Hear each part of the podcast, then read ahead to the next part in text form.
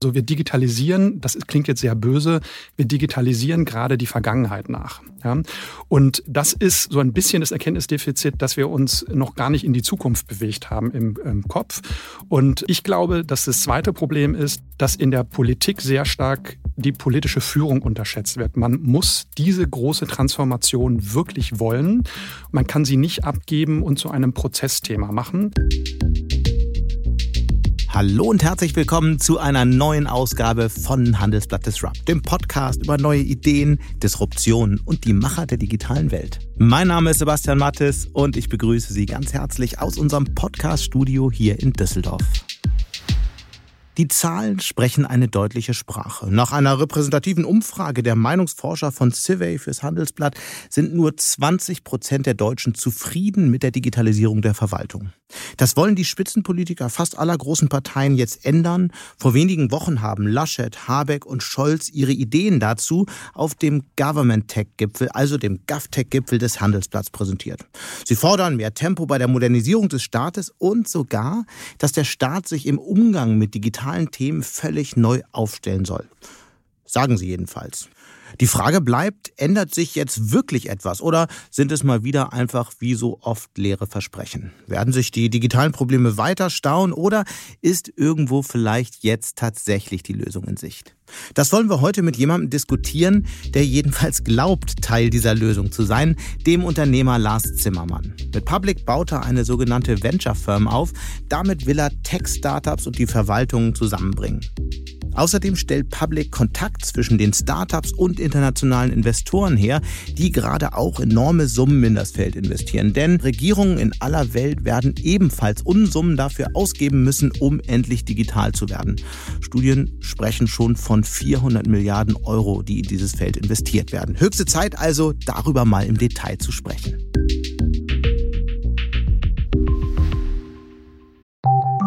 Nach einer kurzen Unterbrechung geht es gleich weiter. Bleiben Sie dran. ServiceNow unterstützt Ihre Business-Transformation mit der KI-Plattform. Alle reden über KI, aber die KI ist nur so leistungsfähig wie die Plattform, auf der sie aufbaut. Lassen Sie die KI arbeiten, für alle. Beseitigen Sie Reibung und Frustration Ihrer Mitarbeiter und nutzen Sie das volle Potenzial Ihrer Entwickler. Mit intelligenten Tools für Ihren Service, um Kunden zu begeistern. All das auf einer einzigen Plattform. Deshalb funktioniert die Welt mit ServiceNow. Mehr auf servicenow.de/slash AI for People. Und jetzt ist Lars Zimmermann hier bei mir im Studio. Ganz herzlich willkommen, Lars. Hallo. Schön, dass du da bist. Ich habe heute Morgen im Frühstücksprogramm im ZDF einen ganz interessanten äh, Bericht gesehen und der passt perfekt zu unserem Gespräch heute. Und zwar ging es um die Digitalisierung der Verwaltung am Beispiel von Kalf in Baden-Württemberg. Und ähm, dort war das Rathaus anscheinend wegen der Aktenberge zeitweise einsturzgefährdet. Und der Bürgermeister sagte, er hoffe, dass mit der Digitalisierung dann auch die Schreibmaschinen endgültig verschwinden würden. Ähm, ist das eine Zustandsbeschreibung der aktuellen Verwaltung? Also ich hoffe, dass nicht alle Rathäuser äh, in einem solchen baulichen Zustand sind, dass sie einschussgefährdet sind, weil Akten äh, in, den, äh, in den Büros liegen. Also ich glaube, das wäre ein, ein Extrembeispiel. Wenn man das immer ein bisschen überträgt, es gibt extrem gut geführte Rathäuser, die schon sehr, sehr weit sind. Mhm. Es gibt, ähm, würde ich sagen, in der Masse aber natürlich noch viel zu viele Rathäuser, ja, 11.400 Kommunen in Deutschland, die eigentlich noch so arbeiten, wie sie auch vor 20 Jahren gearbeitet haben, aus ganz unterschiedlichen Gründen. Und unterm Strich natürlich haben wir viel zu viele davon. Ja. Mhm.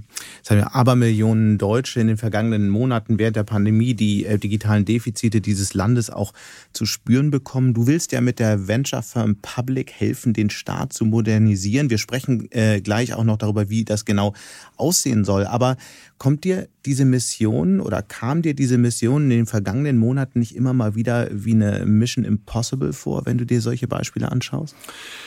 Ja, das ist richtig. Das ist aber auch der Grund, warum es mich so interessiert. Ähm, also ich habe, ich mag immer diese, ich will nicht sagen Mission Impossibles, aber wo man so dieses harte Brett bohren muss. Mhm. Das gefällt mir eigentlich ganz gut. Und ich glaube auch, das ist jetzt die richtige Zeit dafür, äh, sowas zu machen, weil ist es ein langer Weg? Natürlich. Auf der anderen Seite sage ich mir, wir sind jetzt in so einer Zeit, wo die DNA sich komplett überall neu definiert, wirtschaftlich, technologisch, politisch. Also Deutschland ist ja in einem ganz anderen Kontext. Und da ist das Thema, äh, wie ist der Staat eigentlich organisiert? Was macht der Staat? Mhm. Welche Fähigkeiten hat er? Ein ganz, ganz elementarer.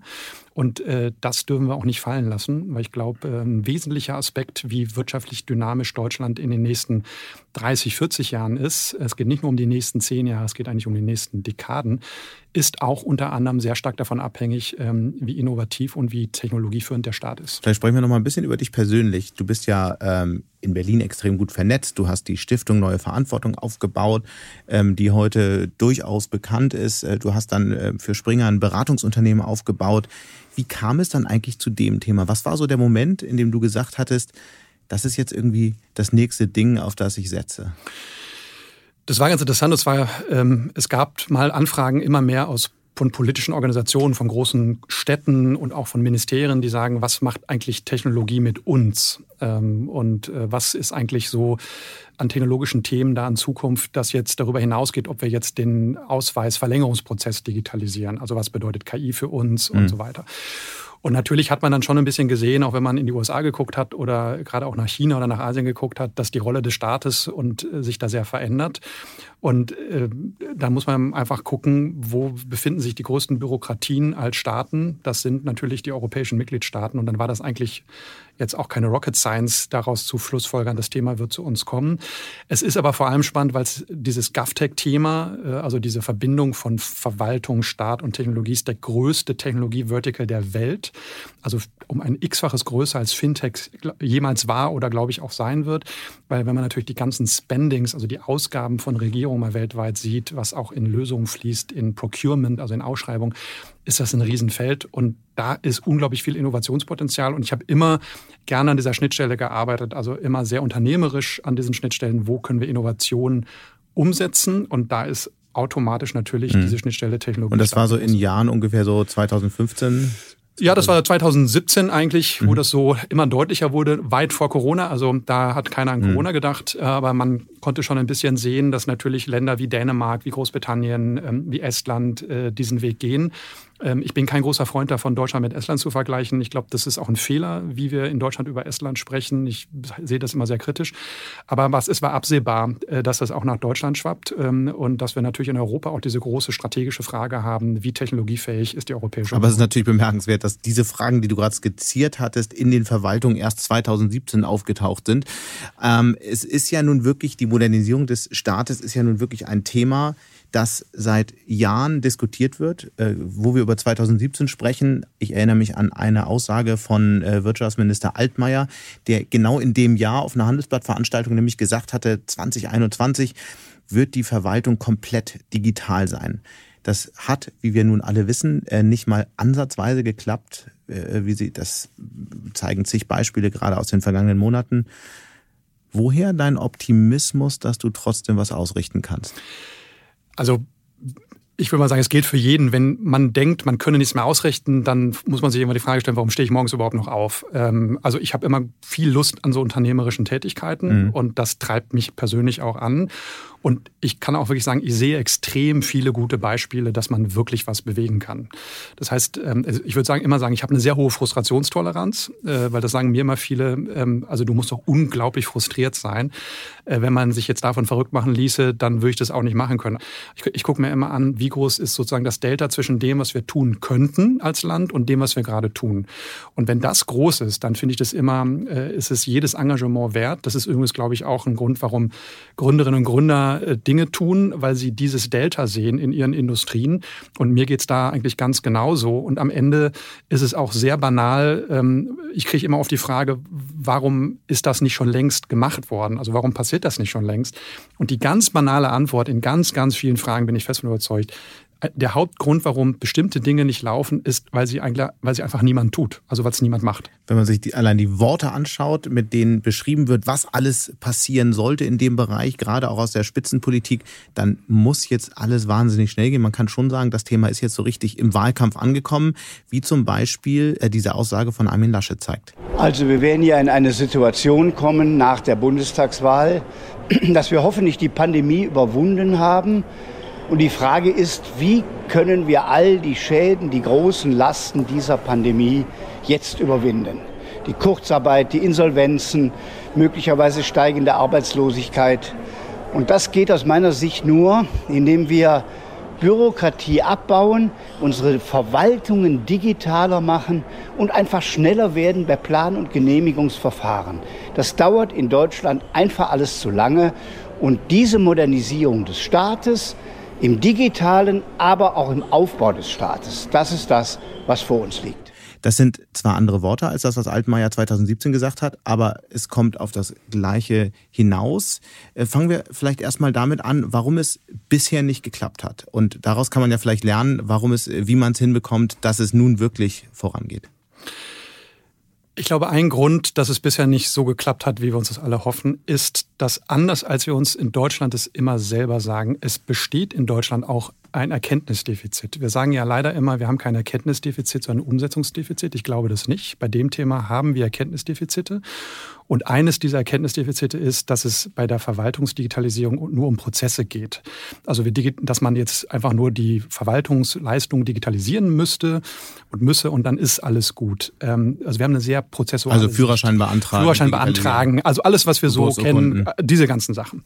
Und ähm, das ist aus meiner Sicht eine falsche Erkenntnis. Das ist das ist das, was andere Staaten seit zehn Jahren eigentlich standardmäßig machen. Äh, wenn man mal überlegt, wie viel Aufwand wir in Deutschland gerade betreiben müssen, Milliardenausgaben, Bund, Länder, um alleine nur diese Standardprozesse zu mhm. digitalisieren, äh, dann sind wir noch lange nicht da, wo jetzt andere Staaten schon längst dran arbeiten. Also wir digitalisieren, das klingt jetzt sehr böse, wir digitalisieren gerade die Vergangenheit nach. Ja? Und ähm, das ist so ein bisschen das Erkenntnisdefizit, dass wir uns noch gar nicht in die Zukunft bewegt haben im, im Kopf. Und ähm, ich glaube, dass das zweite Problem ist, dass in der Politik sehr stark die politische Führung unterschätzt wird. Man muss diese große Transformation wirklich wollen. Man kann sie nicht abgeben und zu einem Prozessthema machen, sondern ich muss mich mit grundsätzlichen Fragen ähm, auch äh, beschäftigen und sagen, wie technologiefähig soll der Staat eigentlich werden? Und dann muss ich das ändern, was wirklich das Haupthindernis dieser Digitalisierung des Staates ist. Und das ist, das ist vor allem, das sind organisatorische Themen. Die Technologien haben wir, das könnten wir alles entwickeln. Wir haben die Lösung, mhm. wir haben das Kapital, wir haben die ganzen Leute, die das können. Es ist eine organisatorische Frage. Bundesland 11.400 Kommunen, 16 Bundesländer. Ich will, um das jetzt vorab zu schicken, jetzt nicht sagen, der Föderalismus muss abgeschafft werden, aber dass wir eine Staatsstruktur haben, die unter diesen technologischen Bedingungen nicht mehr optimal funktioniert, das haben wir, glaube ich, in der Corona-Krise alle gesehen. Und es wäre, glaube ich, auch kein Verbrechen, jetzt mal darüber darüber nachzudenken, wie machen wir den Föderalismus fit für das 21. Jahrhundert. In den bestehenden Strukturen wird das auch meiner, meiner Ansicht nach auch nicht funktionieren. Da werden wir mit sehr viel Aufwand immer weniger Ergebnisse haben.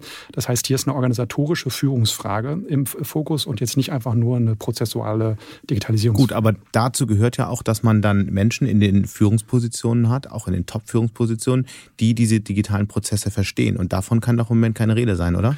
Ähm, ich glaube auch, dass viele, es gibt unglaublich viele gute Leute auch in der Politik, die das verstanden haben. Ähm, ich glaube, es ist immer die Frage, sind die an den richtigen Stellen? Das ist vielleicht die Frage, kann man sich wirklich stellen. Und dann auch die Frage, kriegen sie genug Support? Ähm, und äh, das zum Beispiel ist immer ganz klar, wenn ein CEO in einem Unternehmen, das gilt für, würde für die zukünftige Kanzlerin, den zukünftigen Kanzler genauso geben, die Person hat die Aufgabe, das Neue zu schützen. die muss es nicht selber machen, sondern muss gute Leute ranholen, die das tun.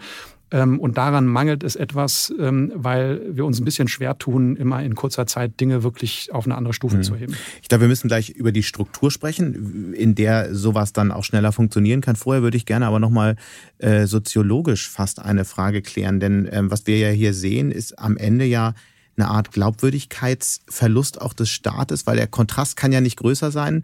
Mein äh, Leben organisiere ich komplett digital. Ich buche Reisen, ich, ich organisiere äh, hohe finanzielle Transaktionen durchaus äh, über Smartphone. Wenn ich in die Behörde gehe, habe ich es immer noch mit Stempel und Papier zu tun. Was sind die, was, was macht das mit den Menschen?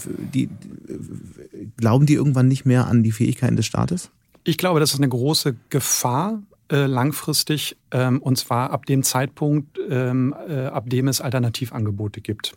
Ähm, und zwar, wenn wir Lösungen haben, die wir jetzt im privaten Leben oder im beruflichen Leben mhm. außerhalb der Verwaltung tagtäglich nutzen, dann stellen wir uns irgendwann die Frage, wenn man sich, also spätestens wenn man sich über irgendeinen Prozess ärgert, warum, warum geht das nicht? Warum habe ich immer das Gefühl, wenn ich mit dem Staat zu tun habe, gehe ich so 30 Jahre so zurück in die Vergangenheit? Mhm Das wird, glaube ich, in der Verwaltung im Staat sehr, sehr unterschätzt, dass diese Diskrepanz nicht langfristig aufrechterhalten werden kann. Und dann kommt dann nochmal dazu, wenn die Leute in anderen Ländern sehen, dass, es, dass die Dinge viel, viel leichter funktionieren, dann, und das haben wir auch in der Corona-Krise gesehen, da ist schon merkbar gewesen, dass Leute sich doch sehr viel die Frage gestellt haben, wie gut ist unser Staat eigentlich noch? Wenn ich mit Politikerinnen, mit Politikern spreche, Bund, Ländern, ähm, dann ist eine Fehlannahme doch bei ganz vielen vorhanden, dass sie immer sagen, der Staat kann nicht disruptiert werden. Also es gibt keinen Wettbewerber für den Staat oder für die Verwaltung. Es gibt nur die Verwaltung. Und das ist eine Fehlannahme. Das haben ja die Banken auch immer gedacht. Ja, keiner kann uns was. Die Automobilindustrie hat gesagt, keiner kann uns was. Und das, was gerade im Verwaltungsbereich passiert, ist genau wieder das gleiche Muster, was in allen anderen Industrien passiert ist. Die großen Innovationen, die einen selbst stark verändern, die diesen Veränderungsdruck kreieren, kommen nicht mehr aus der eigenen Industrie, sondern aus anderen Bereichen. Und der Staat äh, muss sich gerade mit Innovationen auseinandersetzen, die überhaupt nicht von staatlichen Organisationen entwickelt werden, sondern von anderen. Und ähm, der muss sich schon äh, sozusagen damit beschäftigen, das ernst zu nehmen und zu fragen, was wird es verändern? Und das, das Spiel beginnt gerade erst. Mhm. Und das ist auch der Grund, warum viele, viele Risikokapitalgeber, große Unternehmen auch in diesen GovTech-Bereich jetzt gerade gehen, weil sie sagen, da ist natürlich richtig viel Geld im Spiel und wir können es besser als der Staat. Aber wie würde es aussehen, ein disruptierter Staat? Also was sind da die, die, die gefährlichsten Einflussfaktoren? Ich will gar nicht von jetzt Gefährlichkeit reden, weil ich immer, ich sehe auch viele Möglichkeiten, wo Dinge mit dem Staat zusammen auch viel besser gemacht werden. Also nehmen wir mal den Gesundheitsbereich. Also ich glaube, es ist jetzt kein, kein Geheimnis, dass wir sagen. Also ich halte schon für gefährlich, wenn die elektronische Gesundheitsakte zu großen Teilen bei Google in Zukunft liegt. Da entstehen schon große Datenschutzfragen aus meiner Sicht. Das ist eine, für mich ist es, ja, das ist richtig. Ich sage dann nur, das ist aber eindeutig noch nicht mal ein Datenschutzthema, mhm. sondern eigentlich müssten wir dieses komplette Datenschutzthema, das ist meine persönliche Sichtweise, äh, ersetzen durch die Debatte über Datensicherheit. Mhm. Also wo sind meine Daten eigentlich am sichersten? Also ähm, Apple ist, äh, hat es sehr gut gemacht zu sagen äh, vor drei Jahren, wir wollen das Tech-Unternehmen für Sicherheit werden. Also die Leute sollen mit unserer Marke verbinden, bei euch sind die Daten sicher. Ich glaube, man muss sich mit der Frage ganz objektiv beschäftigen. Wem würde ich denn heute in Deutschland mehr vertrauen, ob meine Daten sicher sind? Einem Technologiekonzern oder einer staatlichen Behörde. Und ich glaube, wenn man in Deutschland eine Umfrage machen würde, die wäre übrigens in Amerika dann ganz anders und die würde auch in Großbritannien anders ausgehen. Es gibt viele, viele Länder, die würden einem Technologiekonzern eher vertrauen bei der Thema Datensicherheit als staatlichen Stellen. Und auch das ist eine Gefahr. Also mhm. der Staat muss sich diese, dieses Label äh, Vertrauen, Sicherheit, was ja mit Sicherheit sehr stark verbunden ist, das Vertrauensthema, das muss sich der Staat im Technologiebereich auf jeden Fall neu verdienen. Das hat er augenblicklich nicht. Mhm.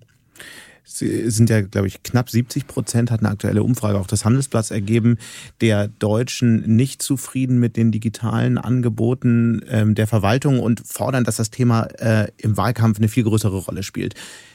Tut das eigentlich? Ist das wirklich angekommen aus deiner Sicht?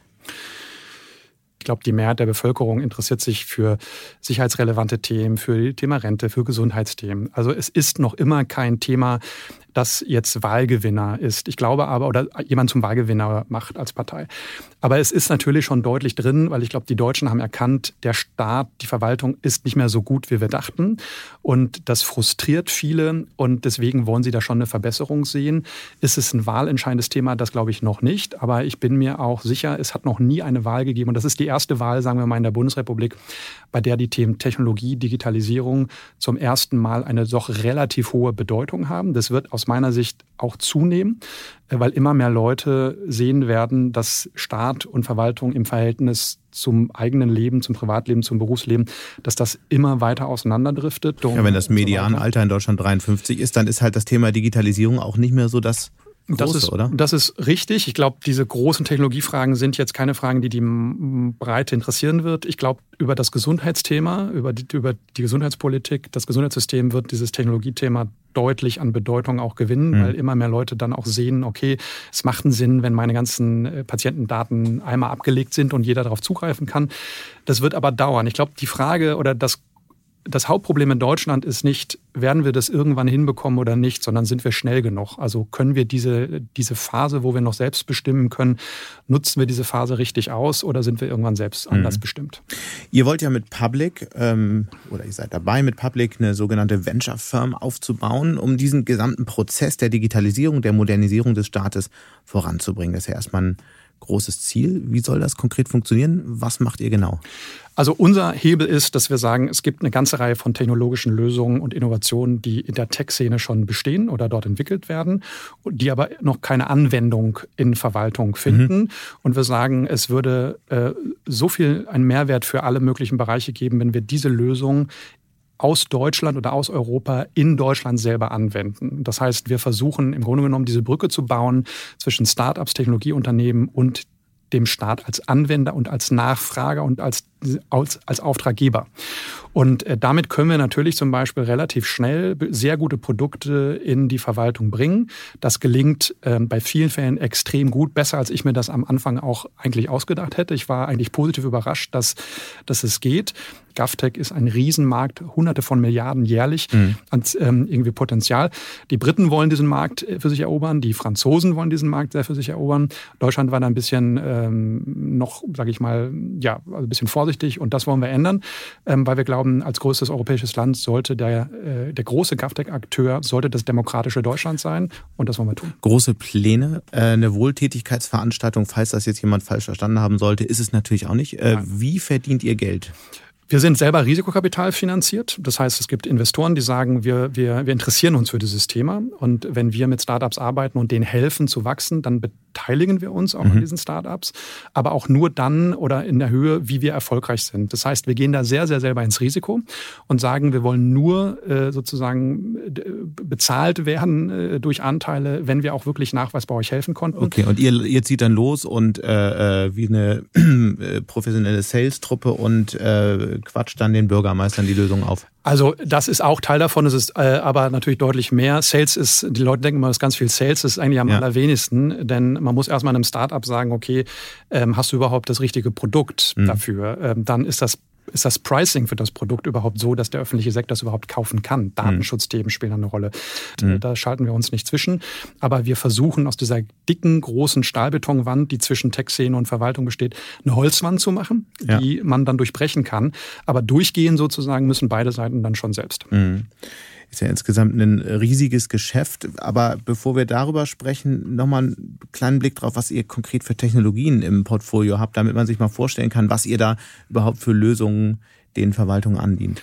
Also es ist die ganze Brandweite. GovTech ist ja mhm. wirklich äh, jetzt nicht nur Gesundheit oder äh, Sicherheitsthemen, sondern es geht im Grunde genommen um zwei riesige Bereiche. Einmal das ganze Thema welche Lösungen und Technologien helfen, Verwaltungsorg also Organisationen besser zu werden, also in Verwaltungsorganisationen. Datenbanken, selbst. KI. Datenbanken. Erzähl mal so eine Technologie, die man äh, kennen sollte. Äh, also wenn man zum Beispiel mal ganz einfach sieht, das Thema datengeführtes Verwalten. Also mhm. viele, viele Verwaltungen laufen ja blind, die treffen blind Entscheidungen.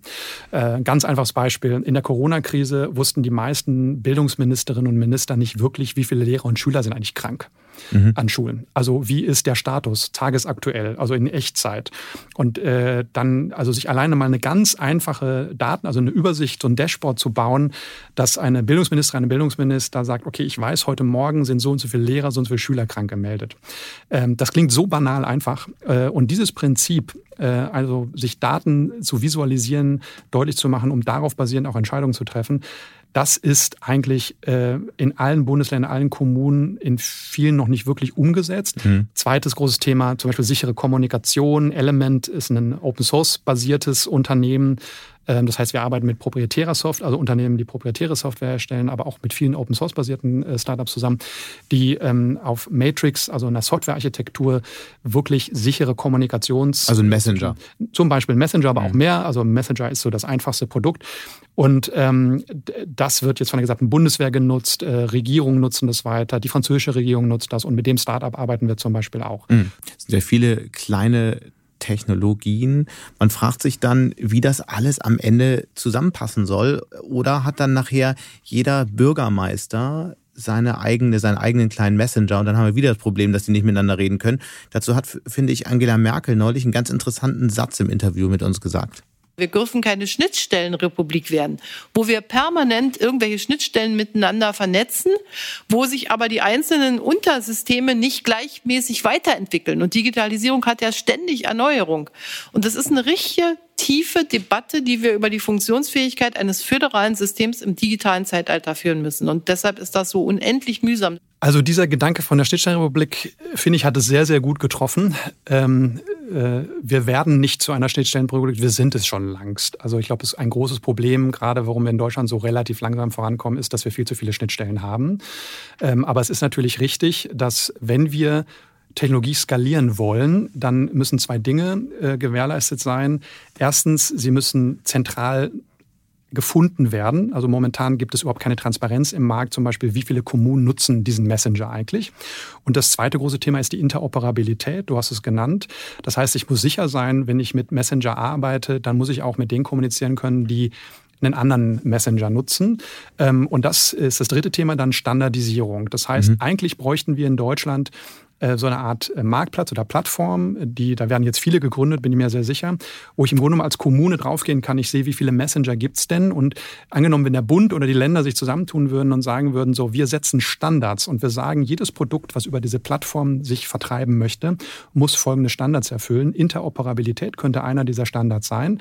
Und dann kann man eben genau diese Fehler im System relativ leicht aushebeln, weil meine zentrale Anlaufadresse statt Standards setzt, nur der Staat kann die setzen. Aber kommst du zu diesen Standards in Wirklichkeit Wirklichkeit ist es doch so, dass jeder der 11.000 Bürgermeister seine eigene Technik einkauft und dann gibt es das nächste Chaos. Ja, aktuell ist das so. Ich bin da sehr klar und es werden viele aufschreien, wenn ich das sage. Ich glaube, der heilige Gral der kommunalen Selbstbestimmung sollte sich in den Technologiefragen auch nochmal, sollte man nochmal überlegen, ob das wirklich so sein müsste.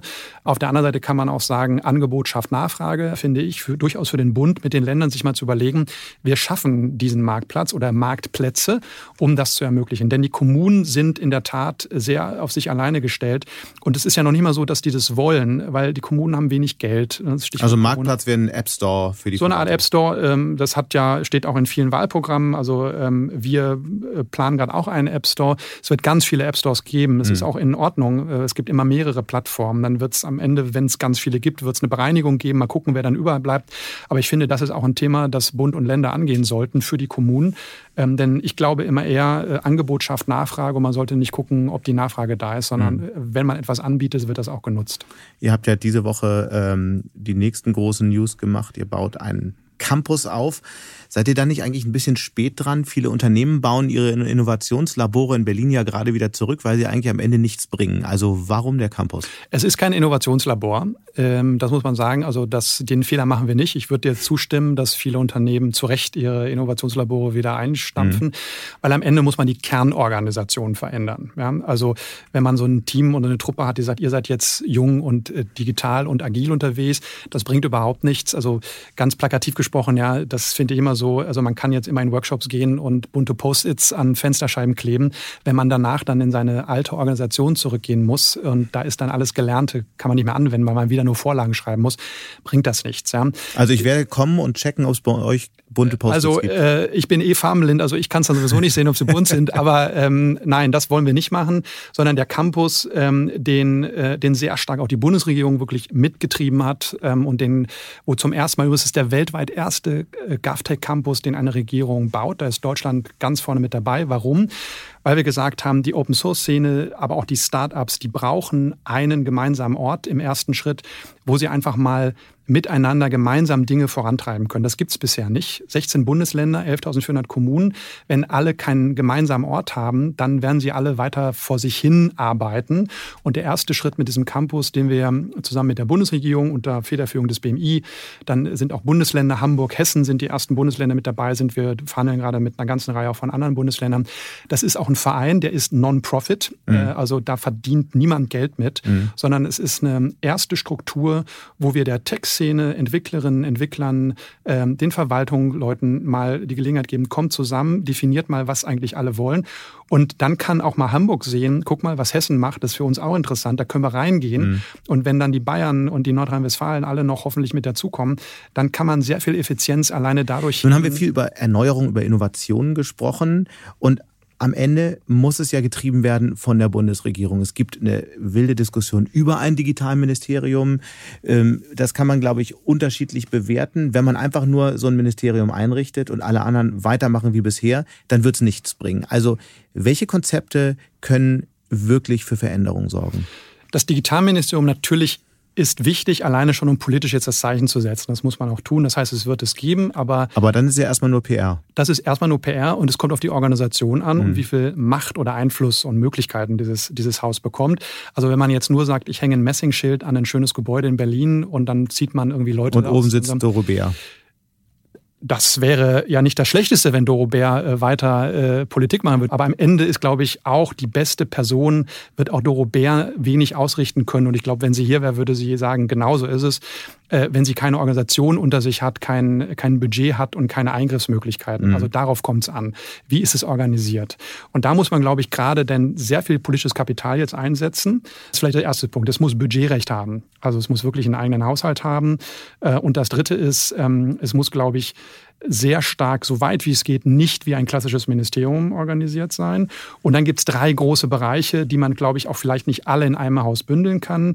Es gibt einmal den Infrastrukturteil, mhm. also ähm, das geht um digitale Identitäten, aber es geht auch um 5G und diese ganzen Sachen. Das, glaube ich, muss man einmal getrennt betrachten. Äh, das zweite große ist das ganze Verwaltungsthema, also was jetzt im Bundesinnenministerium liegt. Ja. Und das dritte Thema ist so klassisch Start-up-Förderung, also äh, Fonds und so weiter. Muss man das alles in ein Haus ziehen? Ich persönlich glaube nicht, weil entscheidend ist die Umsetzung. Was wir in Deutschland, Stichwort EID oder auch in anderen Projekten haben oder nicht haben, ist eine Organisation, die wirklich professionell schnell Projekte Und das ist ja das Problem. Das, das, was wir haben, sind große Projekte, ja. wahnsinnig viel Bürokratie. Das sehen wir bei Gaia X, ja. das sehen wir bei, bei allen anderen Themen, ähm, digitale Patientenakte und so weiter. Ja. Wir kriegen es halt nicht auf die Straße. Wie soll das funktionieren? Indem man zum Beispiel eine, eine ich will es jetzt nicht Agentur nennen, ich nenne es jetzt trotzdem so, weil ich glaube, da können sich die meisten was drunter vorstellen. Man mhm. hat eine reine Umsetzungseinheit, äh, die dann den Auftrag bekommt, bitte bau uns in den nächsten äh, 48 Monaten, ich nehme jetzt mal nur ein Beispiel, ähm, den Prototypen der, der, digitalen Identität auf, zusammen mit den Bundesländern. Hier, mhm. hier ist das Budget, wie sind die Milestones ähm, und mach es transparent. Ich glaube, dass die Bundes, die, das klassische Bundesministerium ist nicht dafür organisiert worden, solche großen Projekte zu stemmen. Das würde, glaube ich, also alle Leute aus Bundesministerien, mit denen ich spreche, würden, stimmen mir auch immer in Gesprächen zu. Die sind so nicht organisiert. Das ist kein, kein, ähm, jetzt keine Aussage gegen die Leute dort, mhm. sondern das sind einfach andere Jobprofile und so weiter. Sondern wenn wir eine Unit hätten, die sagt, da sind auch ganz andere Leute, da sind Leute, die wissen, wie man Technologieprojekte baut, das sind ganz andere Jobprofile, die man da hat äh, dann bauen die dieses Projekt und wenn das läuft, übergibt man das zum, dann zum Beispiel in die Obhut der Administration vom Bundesgesundheitsministerium oder vom Bundesfinanzministerium mhm. und so weiter. Nach einer kurzen Unterbrechung geht es gleich weiter. Bleiben Sie dran. Willkommen in der Zukunft der Technologie mit dem Handelsblatt Summit Zukunft IT. Seien Sie Teil der IT-Flagship-Tagung des Handelsblatts, bei welcher führende Köpfe der IT-Branche zusammenkommen, um die neuesten Trends und Herausforderungen der digitalen Transformation zu diskutieren. Vernetzen Sie sich mit Branchenführern und finden Sie Lösungen, die Ihr Unternehmen voranbringen. Exklusiv für unsere Podcast-Hörer sichern Sie sich jetzt 20% Rabatt auf Ihre Anmeldung. Besuchen Sie zukunft-it.jetzt und verwenden Sie den Vorteilscode Podcast. Einer, der sich ja intensiv mit der Digitalisierung des Staates auseinandersetzt, ist Markus Richter, den wir jetzt einfach mal kurz dazuschalten. Er ist der CIO der Bundesregierung und ich würde sagen, wir fragen ihn doch jetzt einfach mal persönlich, was aus seiner Sicht die wichtigsten Baustellen sind. Und damit sage ich erstmal Hallo, Herr Richter. Schön, dass Sie kurz dazugekommen sind. Hallo, vielen Dank. Bevor wir jetzt zum Thema kommen, äh, was, und das weiß vielleicht nicht jeder hier in der Runde, was macht eigentlich der CIO der Bundesregierung genau? Sie sind ja zuständig für alle Fragen rund um IT und naja, da schneidet die Bundesregierung ja nicht immer so gut ab. Ja, also ich bin letztendlich dafür zuständig, äh, dass das, was Politik verspricht, was Menschen erwarten, im Maschinenraum tatsächlich stattfindet. Ich bin jetzt ein gutes Jahr in dem Amt und habe natürlich viel mit den Bundesländern zu tun, die ebenfalls Kompetenzen im Bereich Digitalisierung haben. Mhm. Und gemeinschaftlich haben wir uns das Ziel gesetzt, bis zum Ende des nächsten Jahres die Digitalisierung wirklich merklich nach vorne gebracht zu haben. Mhm. Da wurde ja, äh, Sie sprechen es schön an, Sie müssen sich darum kümmern, dass die Versprechen auch umgesetzt werden. Da wurde ja unglaublich viel versprochen in den vergangenen Jahren und dann am Ende nicht so wahnsinnig viel gehalten. Warum geht dieses Projekt, die Digitalisierung insbesondere der Verwaltung, so schleppend voran? Was sind so die zwei, drei wichtigsten Gründe aus Ihrer Sicht? Also wichtigstes Learning ist auf jeden Fall, dass Digitalisierung erstmal nichts mit IT zu tun hat sondern dass Digitalisierung etwas ist, das auf der Fachseite in den Fachbereichen stattfinden muss. Dass äh, die jeweiligen Zuständigen sich überlegen, wie kann mir Technik helfen, meine Prozesse ähm, effizienter zu gestalten. Mhm. Und ich glaube, das ist etwas, was wir jetzt in der Corona-Situation nochmal ganz deutlich gespürt haben. Ich kann das Thema Digitalisierung nicht an einen IT-Beauftragten einfach wegdelegieren, weil viele, viele fachliche Entscheidungen vorher getroffen werden müssen oder teilweise sogar Gesetze geändert werden müssen. Ich bin froh, dass jetzt zuletzt ein Stück Fahrt natürlich aufgenommen worden ist, gerade auch durch die Corona-Situation. Die Menschen und Unternehmen in diesem Land erwarten es. Und ich habe versucht, das auch sehr praxisnah zu machen mit einem neuen Punkteplan, in dem es darum geht, in kleinen Schritten das Mögliche jetzt zu machen und da sind spannende Dinge dabei wie elektronische Identitäten, wichtiges Thema, wenn es um Digitalisierung geht, dass diejenigen, die im Internet Leistungen in Anspruch nehmen wollen, sich auch dort identifizieren können. Und das ist etwas, was auch die Wirtschaft braucht. Deswegen kann Verwaltungsdigitalisierung in der Verwaltung alleine nicht stattfinden, sondern wir brauchen den Schulterschluss zu vielen Beteiligten, wie zum Beispiel der Wirtschaft. Mhm. Aber Ihre Pläne in allen Ehren, wenn man dann auf die Realität schaut, macht es doch eher den Eindruck, als ob wir jetzt alle natürlich gesehen haben, wo die digitalen Grenzen des Staates Staates sind, gerade in der Corona-Krise. Aber was passiert denn dann wirklich? Also wenn ich auf die Gesundheitsämter schaue, dann sehe ich, dass die es immer noch nicht hingekriegt haben, eine einheitliche Softwarebasis zu schaffen und ähm, sind ja jetzt eigentlich doch personell aufgestockt und müssen doch jetzt die Ressourcen haben, das endlich mal auf die Straße zu bringen. Also das ist genau der richtige Punkt. Und das sehe ich auch kritisch. Wir haben viele digitale Lösungen und in vielen Bereichen ist das auch in Praxisbetrieb. Aber es skaliert nicht in der Fläche. Mhm. Es ist eben nicht so, dass man in Deutschland auf einen Knopf drückt und dann ist der digitale Bauantrag in allen Kommunen vorhanden. Äh, oder eben SORMAS, äh, ich denke, darauf haben Sie angesprochen, äh, eine Anwendung für Gesundheitsämter. Das ist die große Herausforderung, diese Skalierung in der Fläche. Da reden wir dann auch über Prozesse. Ich nehme nochmal das Beispiel Bauantrag. Da gibt es eine super Lösung in Mecklenburg-Vorpommern gebaut, modular aufgebaut. Früher musste man in dreifacher Auswertigung Aktenordner zur Behörde schicken, die dann wieder weite Beteiligte eingebunden hat. Da gingen Wochen und Monate ins Land.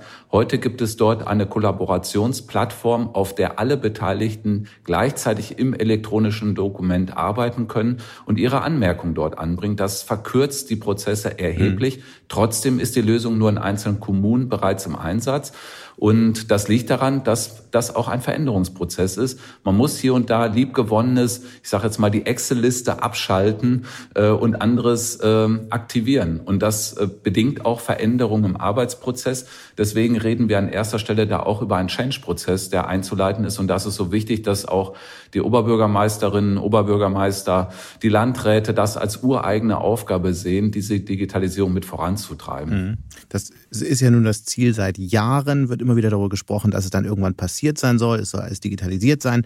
Ähm, das Onlinezugangsgesetz ähm, hat ja versprochen, Ende 2022 ist es soweit. Wird es denn dann klappen? Ich bin überzeugt davon, dass wir die digitalen Lösungen bis dahin weitestgehend gebaut haben werden. Ja. Das, da was sehe ich aber noch ein Hintertürchen ist, mit weitestgehend. Nein, ja, die Verwaltungsdigitalisierung wird nie abgeschlossen sein. Mhm. Es gibt ja auch immer neue Leistungen, die kommen, die dann auch zu digitalisieren sind. Aber wir werden die Hauptleistung haben und ehrlich gesagt, den Großteil haben wir heute schon. Wir reden da über 575 Leistungen und 315 davon gibt es heute schon digital. Ähm, alleine auf Bundesseite, es gibt 115 Bundesleistungen, die zu digitalisieren sind. Davon sind heute 85 digitalisiert. Die sind auch bundesweit flächendeckend verfügbar. Äh, das, was eben gelingen muss, ist diese Skalierung in der Fläche. Und die Bundesregierung hat genau dafür drei Milliarden Euro in die Hand genommen äh, im letzten Jahr und äh, will im Rahmen des Konjunkturpaketes dafür sorgen, mhm. äh, dass diese Mittel bei den Ländern wirkt, denn dort müssen auch Plattformen zum Beispiel etabliert werden, damit die 11.400 Kommunen äh, sich anbinden können. Das Ganze ist keine Einbahnstraße, das muss äh, von allen Ebenen betrieben werden und wir haben Verträge mit den Ländern geschlossen. Ähm, die sind jetzt finalisiert, äh, wo wir uns nochmal darauf committet haben, bis zum Ende des nächsten Jahres die digitale Leistung bereitzustellen und dafür zu sorgen, dass es im Prinzip einer für alle gebaut wird. Wir werden es nicht schaffen, wenn alle 11.400 Kommunen die Lösung jeweils selbst bauen. Wir haben uns äh, deswegen ein Verfahren auferlegt, das nennen wir einer für alle. Das heißt, ein Bundesland baut es und alle anderen 15 Bundesländer mhm. setzen es produktiv. Und so haben wir uns die Themenfelder aufgeteilt. Zum Beispiel Bauen und Wohnen oder Freizeit, Hobby. Alle Themenbereiche, die mit Verwaltung zu tun haben, okay. sind entsprechend aufgeteilt. Man sieht ja jetzt, dass Apple in das Feld geht äh, mit Angeboten. Kann, kann der Staat da dauerhaft mithalten oder ist es dann doch ein Thema für die großen Hyperscaler? Also das kommt ein bisschen aufs Thema drauf an. Bei Cloud Computing bin ich für eine hybride Cloud-Strategie. Die haben wir abgestimmt auch mit den Ländern. Und da treten wir als öffentlicher Dienst auf Augenhöhe mit diesen großen Hyperscalern äh, in Verhandlungen. Und das ist auch richtig so. Das ähm, ist auch für die digitale Souveränität eines jeden in diesem Land wichtig, dass wir genau so vorgehen. Aber ich bin für hybride Lösungen, das heißt nichts verbieten. Wir müssen nur gucken, dass wir die Souveränität haben und auch die Skills, das mhm. Know-how haben, äh, damit souverän umzugehen. Mhm. Heute gibt es ja schon eine Ausweis-App, die ich mir überall runterladen kann und mit der ich mit dem Personalausweis auf dem ja schon der Online-Ausweis drauf ist, viele Leistungen zum Beispiel von Verwaltung abrufen kann. Das funktioniert heute alles schon ohne zusätzliche Auslesegeräte, mhm. sehr nutzerfreundlich. Ähm, das, was uns gelingen muss, ist neben diesen klassischen Daten wie Geburtsdatum, Name, Wohnanschrift, was auf dem Personalausweis ist, echt so ein Ökosystem der äh, digitalen Identitätsdaten zu schaffen. Das heißt, dass man zum Beispiel einen Anwohnerparkausweis da drin ablegen kann, dass man Schulzeugnis ablegen kann und zwar nicht einfach nur als PDF-Dokument, sondern zerlegt in seine einzelnen Datenbestandteile und ich selber auf meiner App die Daten alleine habe und entscheide, für welchen Zweck gebe ich die jetzt frei. Denn Identitätsdaten ist somit das Kostbarste, was es auf dem Markt gibt. Und äh, da sind die Hyperscaler, wenn ich das mal so sagen darf, natürlich voll affin drauf und tun alles, um da reinzukommen. Und deswegen müssen wir jetzt schnell sein. Ich bin froh, dass die EU-Kommission zum Beispiel das erkannt hat, das mit Beachtung ähm, verfolgt, was in Deutschland passiert. Und dazu bin ich übrigens auch mit den CIOs der anderen Mitgliedstaaten im engen Kontakt. Ganz herzlichen Dank bis hierhin, Herr Richter. Vielen Dank. Lars, das ist ja interessant, dass Richter genau den Punkt auch ansprach. Wir hatten über die Hyperscaler gesprochen. Lass uns noch mal ein bisschen genauer auf die Rolle von Apple schauen. Der ähm, Schritt von Apple ist ja sehr interessant, in dieses Feld einzusteigen. Ja, Apple hat äh, auf der letzten Entwicklerkonferenz gesagt, äh, die Wallet, die wir alle kennen, weil wir die meisten, die Apple Pay nutzen, die Wallet halt auch natürlich kennen, sagten, der Personalausweis, die ID, kann sozusagen in die Wallet hochgeladen werden zu Identifizierungszwecken. Interessanterweise hat Apple dafür die Sicherheitsbehörde der amerikanischen Flughafen als Partner gewonnen. Also einen der, der wichtigsten, sicherheitssensibelsten Bereiche, nämlich die Kontrolle der Identitäten bei Reisen, bei Flugverkehrsreisen. Ich glaube, wir alle, die mal in die USA eingereist haben, wissen, wie hoch dort der Sicherheitsstandard ist. Äh, dass diese Behörde mit Apple zusammenarbeitet und sagt, wir gehen diesen Schritt mit, ähm, weil das effizienter auch für uns wird, ist, glaube ich, ein Riesenzeichen, dass wir jetzt auf einmal einen großen Technologiekonzern sehen, der mit einer staatlichen Stelle zusammen als Partner dieses Produkt entwickelt hat. Und ich halte diese Strategie auch für unglaublich gut und richtig, ähm, weil der Staat unterschätzt immer seine Stärke, Dinge auch zu kontrollieren und auch die Spielregeln zu setzen. Mhm. Ich bin mir ziemlich sicher, dass die amerikanische Regierung, die sind in dieser Frage immer sehr, sehr professionell, ganz klar gesagt hat, wir definieren, wie das läuft. Wir sind die Owner dieses ganzen Projektes. Ihr dürft die technologischen Fähigkeiten eingeben. Das könnte Deutschland auch machen, zum Beispiel beim Cloud-Bereich, also ähm, Multicloud-Ansatz äh, zum Beispiel. Ähm, das sehen andere anders. Ich glaube aber, dass das durchaus sinnvoll wäre. Und da sehen wir jetzt, dass Apple, aber auch Amazon im Gesundheitsbereich ähm, unglaublich starke ähm, Bemühungen jetzt vorantreiben, nicht nur in den USA, sondern weltweit in diesem Bereich zu gehen. Amazon wird im Gesundheitsbereich aus meiner Sicht unglaublich viele Dinge in den nächsten Jahren auf den Markt bringen. Wir sehen das ja jetzt schon, das Tracking von Puls und so weiter über die Apps. Aber in welche Richtung denkst du für die nächsten Jahre?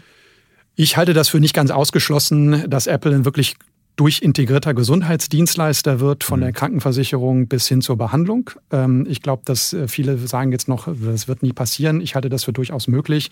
Ähm, Apple kann sich äh, mit Leichtigkeit eine Krankenversicherung kaufen. Also die, wir reden ja über Summen. Äh, da wird manch ein nationaler Haushalt wird da neidisch werden. Ähm, Im Beispiel Apple hat letzte Woche, habt ihr auch im Blatt, glaube ich, gehabt, äh, angekündigt, dass sie ihre Investitionen in den nächsten fünf Jahren um 30 Prozent erhöhen, ähm, auf fast, auf, glaube ich, fast 500 Milliarden Dollar, nur in den USA. Die wollen in neun Bundesstaaten zweistellige äh, Milliardensummen investieren. Mhm. Und das sind Summen, äh, die natürlich auch daraus ausgerichtet sind, über das 5G-Thema auch in solche Themen zu kommen. 5G und Health wird miteinander zusammenhängen.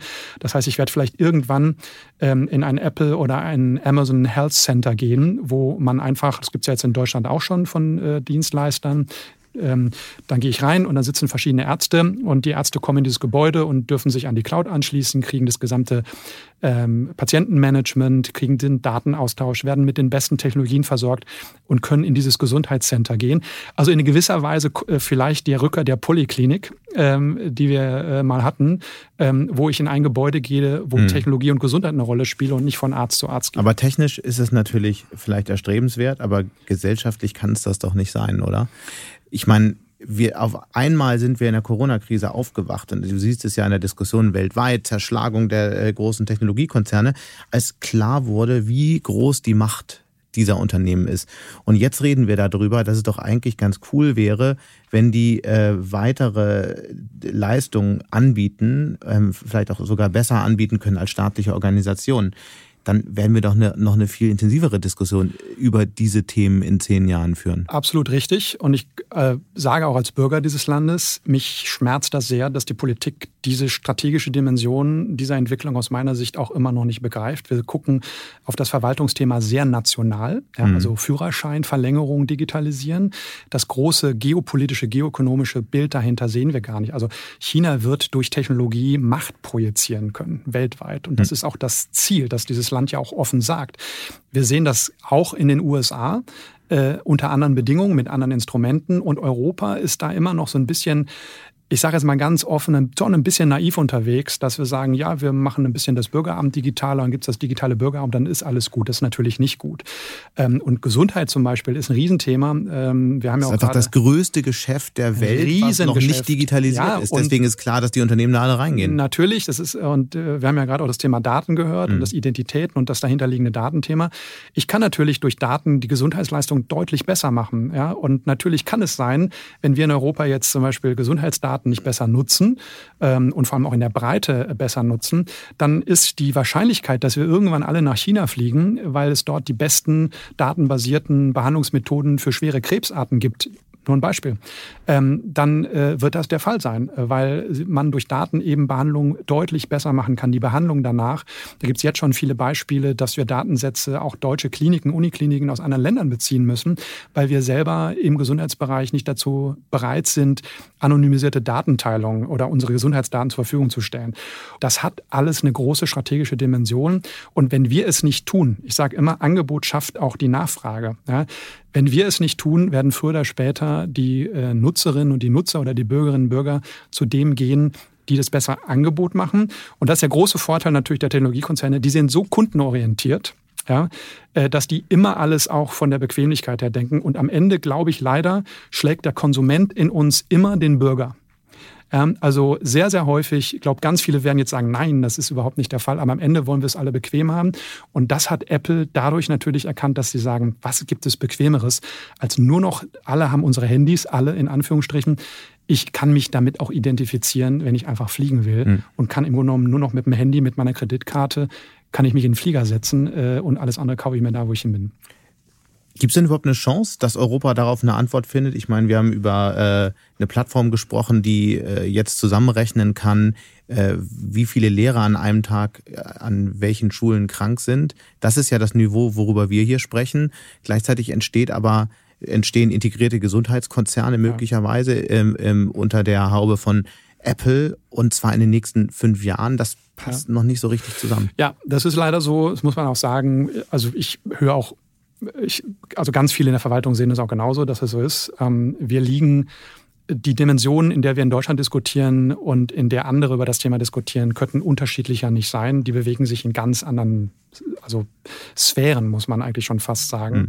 Und das ist eigentlich sehr schade, denn ich persönlich bin immer der Meinung, die Bundesrepublik Deutschland sollte die Ambition haben zu sagen, wir sind unter den Top drei Tech-Nationen der Welt. Das sollte und muss aus meiner Sicht die Ambition sein, auch der nächsten Bundesregierung, zu sagen, es gibt drei Länder, wo Technologien die Basis für zukünftiges Wachstum sind. Und das sind die USA, das ist China und das ist die Bundesrepublik Deutschland.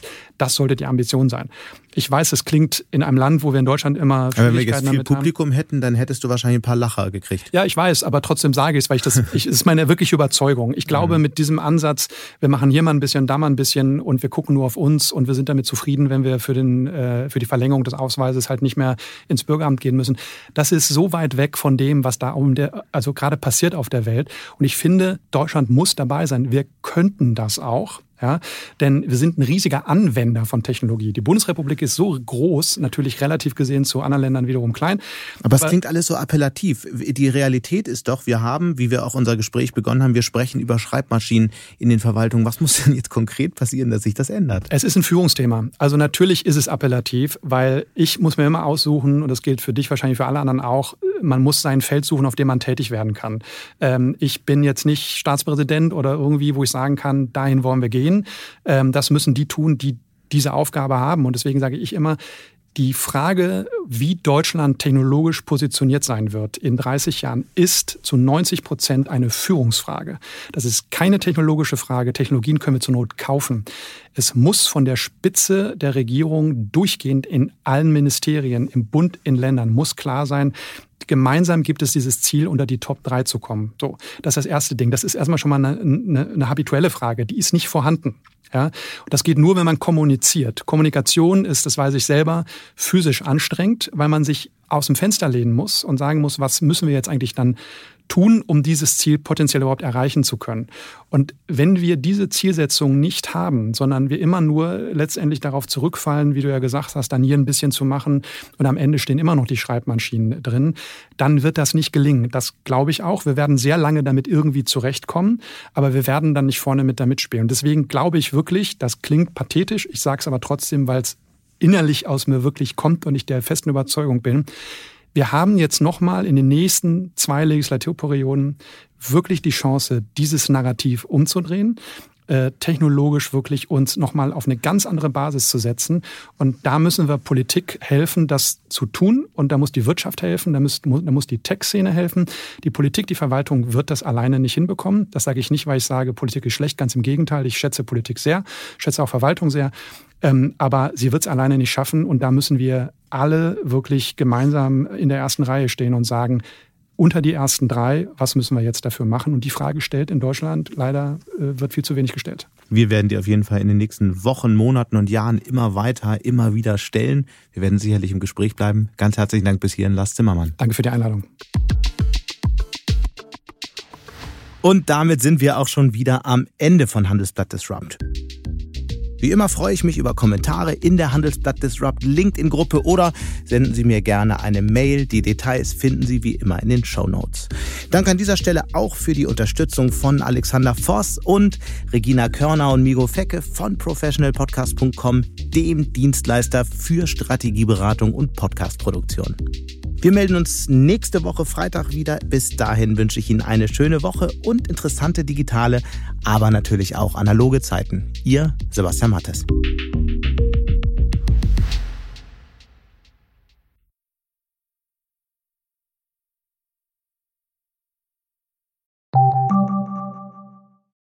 Die deutsche Wirtschaft steht vor neuen Herausforderungen.